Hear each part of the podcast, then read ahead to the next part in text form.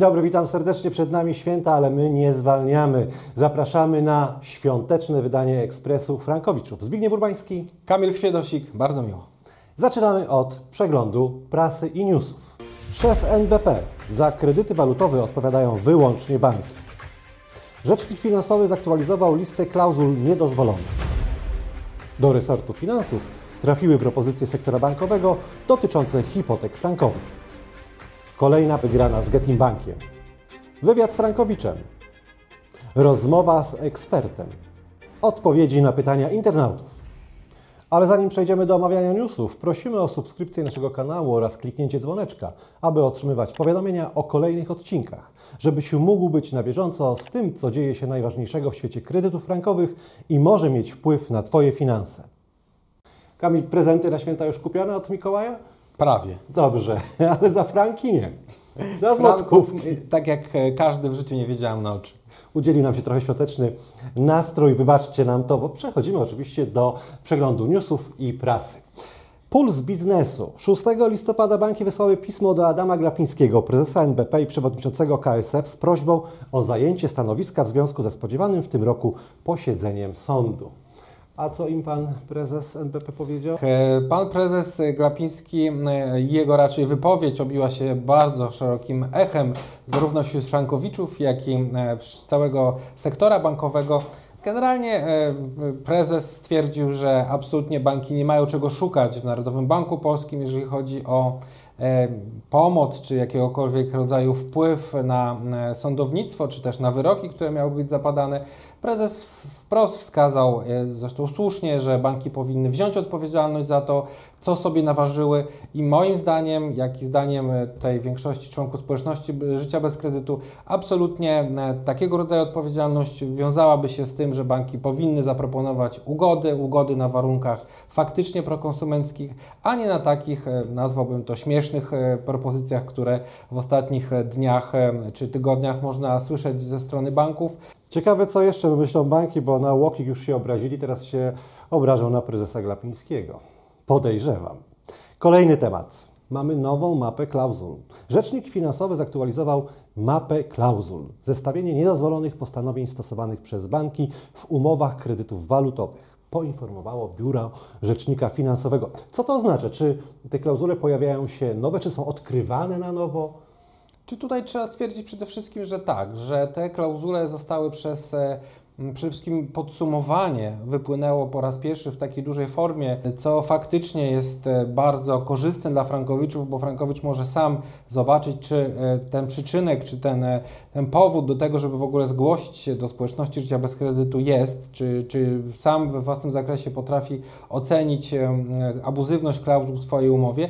I najczęściej tak się dzieje, to znaczy najczęściej jest tak, że na 33 stronach tej analizy mapy klauzul niedozwolonych, którą już miałem przyjemność, bo to jest bardzo miła lektura, e, oczywiście e, przestudiować, faktycznie jest zdecydowana większość i jest to uaktualnienie tego, co w poprzednich latach, nawet można tak to powiedzieć, rzecznik wy- wyjawiał w ramach czy to istotnych poglądów, e, czy też innych postępowań, które prowadził. Także tutaj absolutnie zgadzam się, że jest to bardzo aktualny dokument i zachęcam wszystkich frankowiczów, aby do niego e, zajrzeli. On jest również dostępny na stronie Życie bez kredytu na naszym blogu, czy też e, można go bezpośrednio otrzymać w ramach przesłania maila, zapytania mailowego. Także zachęcam, nie ma z tym problemu, zawsze takie e, informacje udostępniamy. Zdolność finansowania gospodarki jest zagrożona i odnoszę wrażenie, że banki usiłują wszystkim mówić, że to właśnie przez frankowiczów, a nie przez ich umowy. O co chodzi? Już tłumaczę.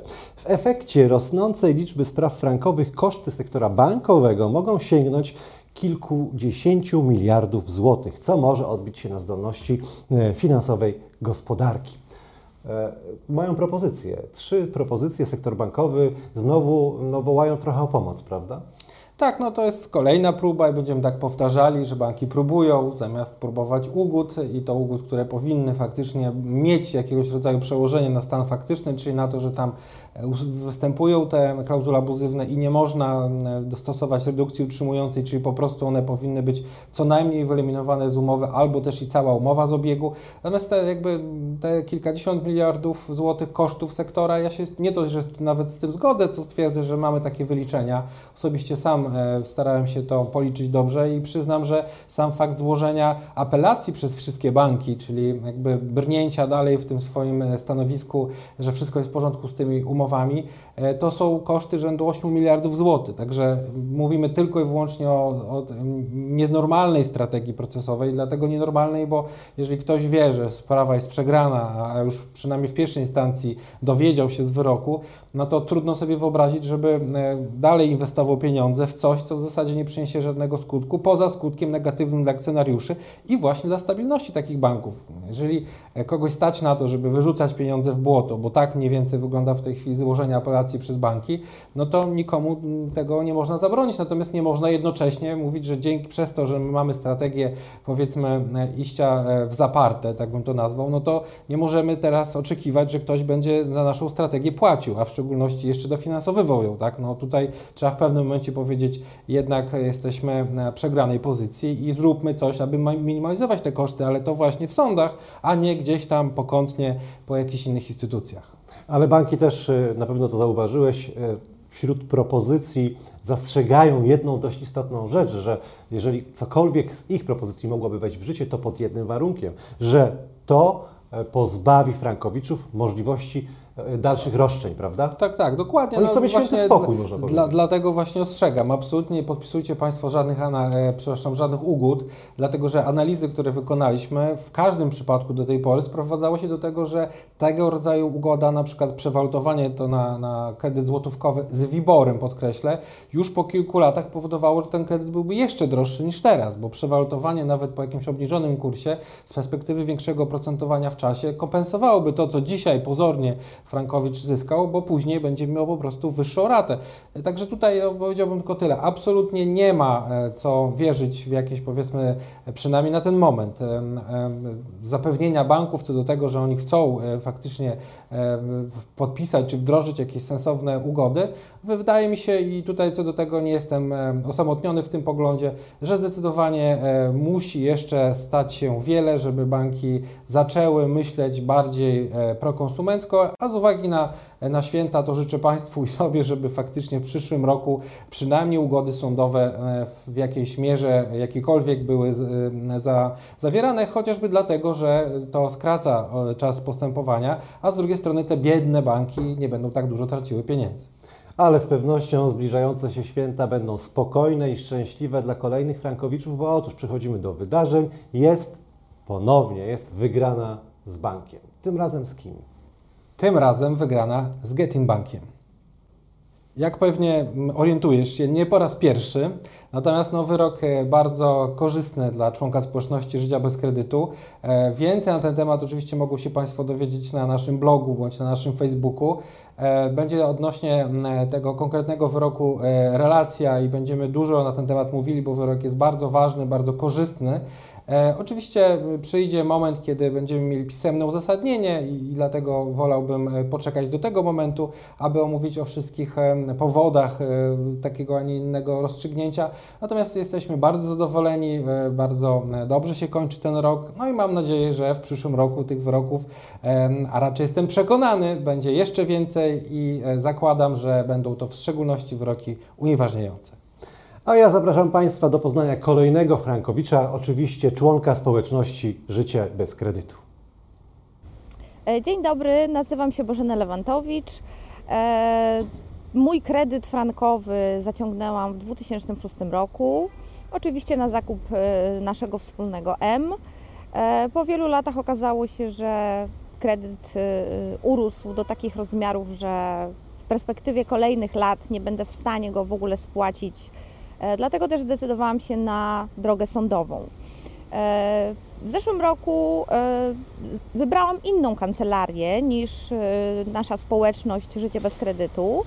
Natomiast e, po kilku miesiącach, e, gdzie tak naprawdę niewiele się działo, zdecydowałam e, tę kancelarię e, zmienić. Szukając w internecie wielu różnorodnych opinii, na Facebooku trafiłam do, e, na posty e, społeczności Życie bez kredytu, która absolutnie ujęła mnie swoją precyzją, e, komunikowaniem się z klientami, jak i potencjalnymi klientami. Stamtąd dowiedziałam się, na czym polega batalia z bankiem, co mogę zyskać, e, że niewiele mogę stracić tak naprawdę.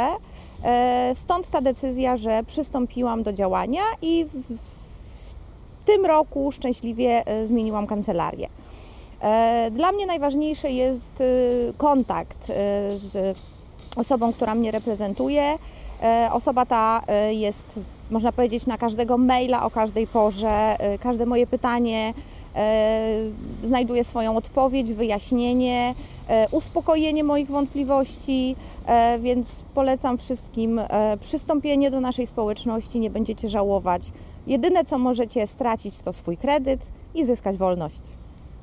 Jak rozmawiam z moimi znajomymi na temat e, ich kredytów hipotecznych e, i mówię o tym, że poszłam do sądu, że jestem w trakcie, e, że tak powiem, wszystkich działań, najczęściej słyszę, a boję się, albo mogę przegrać z bankiem, albo stracę. I ja im wtedy mówię, że jedyne, co możesz stracić, to swoje mieszkanie, jeżeli tego nie zrobisz. Dlatego, że kredyt rośnie w takim tempie, że w mojej przynajmniej ocenie, moje, mojej sytuacji, ja po to, żeby spłacić swój kredyt, i tak za 5 lat będę musiała spłacić mieszkanie. Póki ono jest jeszcze warte tyle, żeby starczyło na kredyt. Także naprawdę nie czekajcie na cud, bo on się nie wydarzy. Jedyną osobą, która go może dokonać, jesteście wy. Jak widzieliście Państwo, każdy Frankowicz, każdy członek społeczności Życie bez kredytu ma podobne wątpliwości, czy pozwać bank, co to przyniesie, czy to jest korzystne. Jak widzicie, każdy później jest zadowolony. A przed nami rozmowa z dzisiejszym ekspertem. Dzień dobry Państwu. Naszym gościem dzisiaj jest radca prawny Centrum Prawa Finansowego i Ekonomii, pan mecenas Paweł Wichan. Dzień dobry Panie mecenasie. Dzień dobry panu, dzień dobry państwu. Panie mecenasie, ostatnio w TV Polonia ukazał się materiał, w którym mogliśmy zobaczyć, że frankowicze mają ogromną przewagę z bankami. W tym materiale też pojawiły się informacje o potencjalnych ugodach z frankowiczami. Czy frankowicze w ogóle powinni rozważać ugodę z bankiem? Tak, rzeczywiście na wstępie chciałem powiedzieć, potwierdzić to, że ta przewaga jest znacząca i ona cały czas rośnie i myślę, że będzie ta przewaga cały czas rosła e, frankowiczów nad bankami w, w sądach. E, Jak chodzi o kwestię ugód, to tak, rzeczywiście Komisja Nadzoru Finansowego zasugerowała bankom, aby skłaniały się ku ugodom z, y, z frankowiczami. Jednak dotychczasowe doświadczenie nasze z, w sprawach z bankami pokazuje, że one są bardzo niechętne do zawierania jakichkolwiek ugód, a jeśli nawet jakiekolwiek propozycje są wysuwane, one nie do końca są korzystne y, dla frankowiczów, dlatego y, każda taka y, sprawa powinna być indywidualnie y, oceniana. Poza tym też ym, należy podkreślić, że to jest póki co propozycja y, Komisji Nadzoru Finansowego y, dla banków, a tak naprawdę my nie wiemy jeszcze, jaki te ewentualne ugody będą miały kształt finalnie. Dodatkowo chciałbym zaznaczyć, że y, w- właśnie w, jak chodzi o tą przewagę frankowiczów y, z- w sądach, y, należy tutaj podkreślić, że unieważnienie takiej umowy w sądzie lub jej odfrankowanie będzie najprawdopodobniej y, bardziej korzystne dla frankowicza niż zawieranie ugody z bankiem, a zwłaszcza, że mm, finalnej treści tych ugód jeszcze nie znamy. Czyli bardziej, rozumiem, bardziej korzystne, bardziej opłacalne. Zdecydowanie tak. Tak jak- chodzi o tutaj czyste, czystą też sferę finansową dla Frankowicza. Panie mecenasie, mm, rzecznik finansowy ostatnio pozwał bank Raiffeisen za roszczenia o bezumowne korzystanie z kapitału. Czy frankowicze powinni się tutaj obawiać? W mojej ocenie frankowicze nie powinni się e, obawiać e, tego typu roszczeń ze strony banków. Tutaj właśnie działania rzecznika finansowego e, kierują się również w tę stronę ochrony praw konsumenta, ponieważ rzecznik uważa, że roszczenia te nie mają żadnych podstaw prawnych i stanowią one de facto kolejną nieuczciwą praktykę rynkową ze strony e, banku. Bankom zależy na tym, aby e, kredytobiorcy obawiali się występowania z roszczeniami przeciwko bankom, ponieważ próbują tworzyć taką atmosferę, e, która zniechęci frankowiczów w działaniach przeci- przeciwko nim. Jednakże tutaj zarówno rzecznik finansowy, ale też prezes Urzędu Ochrony Konkurencji Konsumenta uważa, że roszczenia banków o bezumowne korzystanie z kapitału są bezpodstawne i jestem o tym przekonany, że również przeważająca y, część ym, orzecznictwa będzie y, również na rzecz, y, będzie korzystna dla frankowiczów. Proszę Państwa, tak jak usłyszeliśmy z ust pana mecenasa, należy bardzo ostrożnie podchodzić do potencjalnej ugody z bankiem, a już na pewno warto taką decyzję skonsultować z odpowiednim specjalistą. I na szczęście nie mamy się e, czego obawiać w groźbach banków o bezumowne korzystanie z kapitału. Panie mecenasie, bardzo dziękuję za rozmowę. Dziękuję bardzo. A my przechodzimy do pytań internautów. W ten sposób chcemy rozwiać Wasze wątpliwości przed zbliżającymi świętami, żebyście mogli spokojnie zasiąść do Wigilii, mając czystą głowę. Zaczynamy od Pana Michała. Czy jest sens w rozpoczynaniu sprawy w przypadku kredytu z 2006 roku? Kwota kredytu wówczas wynosiła 150 tysięcy franków szwajcarskich na 20 lat, czyli zostało jeszcze 5 lat do spłaty.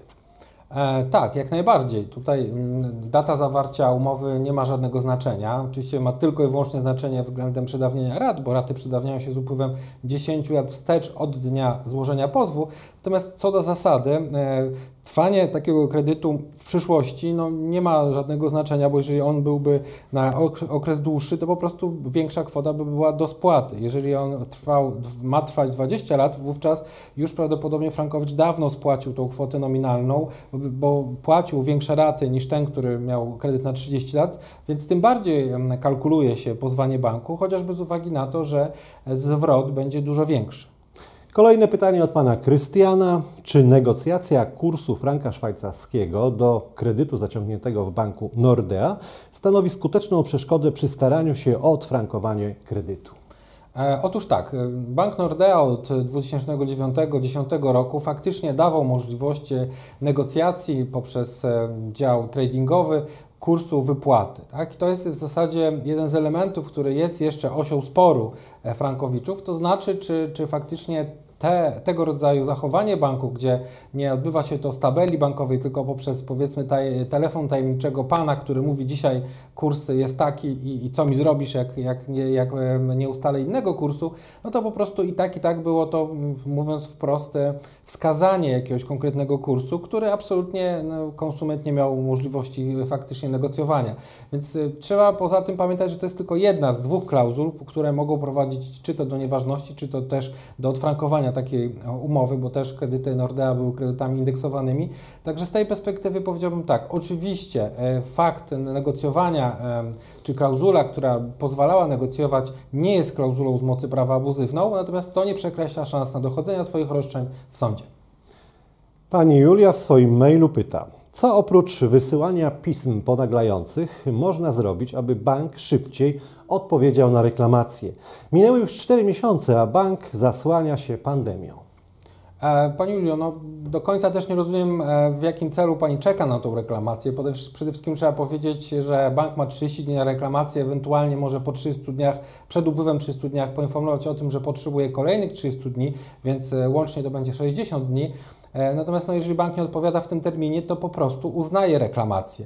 E, Odpowiedź na reklamację nie jest do, do czegokolwiek potrzebna, jest to po prostu kolejny dokument do sterty dokumentów, które i tak, i tak e, będą się w pewnym momencie znajdowały w aktach sprawy.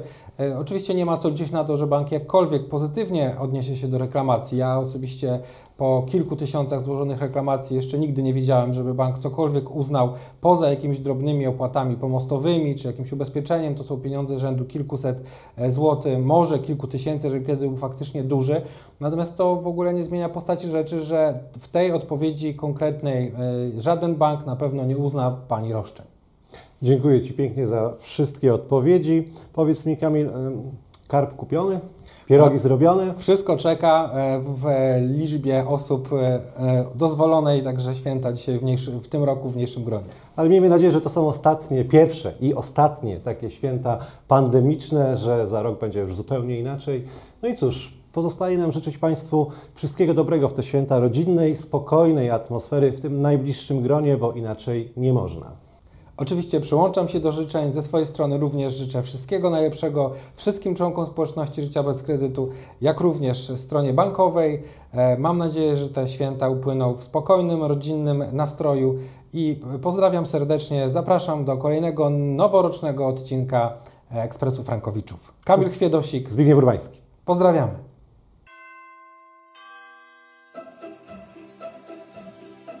Pragniemy podziękować wszystkim członkom społeczności Życie bez kredytu za dotychczasową współpracę i zaufanie.